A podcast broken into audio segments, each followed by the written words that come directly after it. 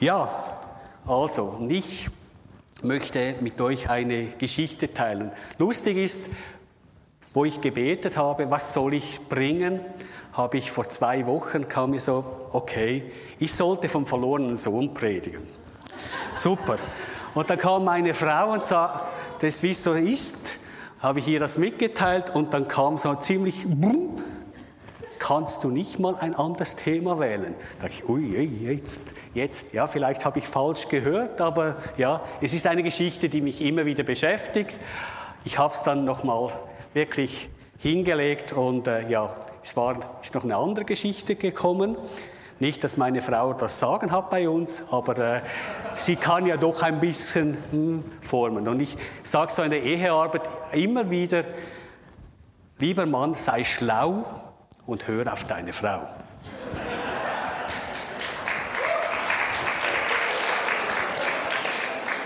Ja, und Gott hat mir eine andere Geschichte gegeben, die Geschichte vom Jüngling. Und in einigen Übersetzungen steht der reiche Jüngling. Steht in Matthäus 19, Vers 16 bis 22. Ich lese Hoffnung für alle. Ein junger Mann kam mit der Frage zu Jesus, Herr, was muss ich Gutes tun, um das ewige Leben zu bekommen? Was meinst du denn mit gut? erwiderte Jesus. Es gibt nur einen, der gut ist, und das ist Gott. Du kannst ewiges Leben bekommen, wenn du Gottes Gebote hältst. Welche Gebote denn? fragte der Mann, und Jesus antwortete, du sollst nicht töten, du sollst nicht die Ehe brechen, du sollst nicht stehlen, sag nichts Unwahres über einen anderen, achte deinen Eltern und liebe deinen Mitmenschen wie dich selbst. Daran habe ich mich immer gehalten. Was muss ich denn noch tun? wollte der junge Mann wissen. Jesus antwortete, wenn du wirklich das ewige Leben haben willst, dann verkaufe, was du hast und gib das Geld den Armen. Damit wirst du im Himmel einen Schatz erwerben, der dir nicht mehr verloren geht. Dann komme und folge mir nach. Und im Vers 22 steht, als der junge Mann das hörte, ging er traurig weg, denn er war sehr reich. Ja, diese Geschichte, die prägt mich immer wieder, wenn ich sie lese, weil ich sie wirklich, ich finde, sie spannend. Und ich merke immer wieder oder immer länger, je mehr, wenn ich in der Bibel solche Geschichten lese, ja, wie mein Herz offen wird, wie ich einfach draus ziehen kann, was Gott eigentlich meint. Und ich merke immer wieder, einen kleinen Teil davon begreife ich. Und immer wenn ich wieder eine Geschichte neu lese, kommt wieder ein Stück dazu. Das vielleicht so auch, darum lese ich immer wieder der verlorene Sohn, weil ich immer wieder ein Stück mehr begreife. Habe es noch nicht ganz begriffen, darum lese ich sie einmal wieder. Ja, aber jetzt möchte ich mit euch die Geschichte teile, teilen. Ein junger Mann kam mit der Frage zu Jesus, Herr, was muss ich Gutes tun, um das ewige Leben zu bekommen? Also Jesus ist in der Menge. Kurz vorher lesen wir noch, dass Jesus die Kinder segnete. Das ist da, wo die Jünger da die Kinder auf die Seite schieben wollten. Und da kommt ein junger Mann auf Jesus zu. Wir lesen vorher und nachher nichts mehr von diesem Mann. Ich finde das sehr schade. Für mich wäre das spannend gewesen, auch zu erfahren, ja, was ist das für ein Mann? Woher kommt der? Oder natürlich ganz speziell, was passiert nachher mit diesem Mann? Aber nichtsdestotrotz, in der Bibel lesen wir nichts. Aber ich denke, dieser Mann war nicht zufällig hier. Er hatte sicherlich schon von Jesus gehört. Vielleicht hat er ihn auch beobachtet. Oder er war sogar an Versammlungen dabei. Auf jeden Fall, und da bin ich wirklich sicher, hatte er Jesu Worte schon gehört. Und nun geht er auf Jesus zu. Ich weiß nicht, wie viel Mut er gebraucht hat, da durch die Menge durchzupirschen. Ich stelle mir das auch ein bisschen orient, orientmäßig vor, eben ein Riesengeschrei, viele Menschen, ein Gedränge und der kommt da durch. Also sehr wahrscheinlich emotionale Stimmung, all das und ich weiß nicht, wie ihr es habt, wenn ihr da vor Leute so durch müsst und vor Leute treten. Vielleicht hat er da Schweiß auf den Händen. Vielleicht, ja, stotterte er fast. Man ließ es nicht. Vielleicht war er voll cool, könnte sein. Auf jeden Fall, dieser junge Mann steht da vor Jesus und stellt ihm die Frage, Herr, was muss ich Gutes tun, um das ewige Leben zu bekommen? Er hat mitbekommen, es geht um das ewige Leben. Und Jesu Worte müssen ihn zum Nachdenken bewegt haben. Er ist zum Entschluss gekommen, das möchte ich auch haben, das ewige Leben, aus welchen Gründen auch immer. Vielleicht aus purem Egoismus. Also ewiges Leben tönt schon noch recht spannend. Also ich stelle mir immer so ewiges Leben vor, denke ich, uh, das ist ziemlich lange. Also ich merke ja schon, also jetzt gehe ich, gehe ich dann bald nach, auf 50 zu und denke, ja, ist schon eine rechte Zeit, die vergangen ist. Wie lange lebe ich noch? Und dann hoffe ich immer, ja, es wird noch ein paar Jahre geben. Aber Ewigkeit, das ist noch viel, viel länger und das tönt doch sehr spannend. Oder vielleicht hat er es auch gecheckt, was Jesus damit meinte, mit dem ewigen Leben. Und jetzt kommt er und stellt die Frage, was muss ich Gutes tun? Und er sagt ganz bewusst, was muss ich Gutes tun? Ich denke, dieser Mann wusste, von nichts kommt nichts. Vielleicht hat er auch seinen Reichtum ja selber erarbeitet. Oder er hat auf jeden Fall mitbekommen, man muss etwas machen, damit man reich wird. Lotto spielen ging da noch nicht. Man kam, bekam nichts geschenkt. Vielleicht wurde man hineingeboren, aber er wusste, es braucht was. Vielleicht hat das, diese Frage auch mit seinem Hintergrund zu tun, dem jüdischen Hintergrund.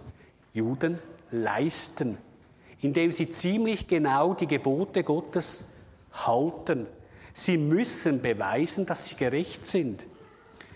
Und ich glaube, was muss ich Gutes tun? Das ist eine Frage, die wir uns auch immer wieder mal stellen. Was muss ich tun? Was muss ich Gutes tun, damit ich Gott gefalle? Ich denke, wir alle, oder vielleicht eher ich, aber es ist doch so, wir haben immer wieder mal Mühe, einfach ja, ja zu kapieren, bei Gott können wir nichts leisten. Sorry. Ist traurig, aber ist wahr. Es entspricht nicht unserer Kultur, nichts zu leisten, etwas gratis zu bekommen. Doch Gott braucht deine und auch meine Leistung gar nicht. Wir können uns das ewige Leben nicht verdienen. Keine Chance. Wir können nicht einfach ein Diplom am anderen ja, erlangen oder Punkte sammeln. Und wenn ich dann genügend Punkte habe, dann werde ich entrückt, dann nimmt mich Gott zu mir. Nein, so geht es nicht. Wir können nicht mit unserer Leistung auftrumpfen, indem wir Gutes tun, indem wir viel in der Bibel lesen oder indem wir viel beten. Das ist alles schön und gut, aber das ist es nicht. Wir können Gott nicht durch Leistung imponieren. Ich sage immer, ein Gott, der dies alles geschaffen hat. Schaut mal die Blumen an. Die hat Gott gemacht. Perfekt. Und ich, kleiner Mensch, soll da Gott etwas tun? Wie kann ich auch? Ich glaube, das ewige Leben ist einfach nur ein Geschenk. Es ist seine Barmherzigkeit.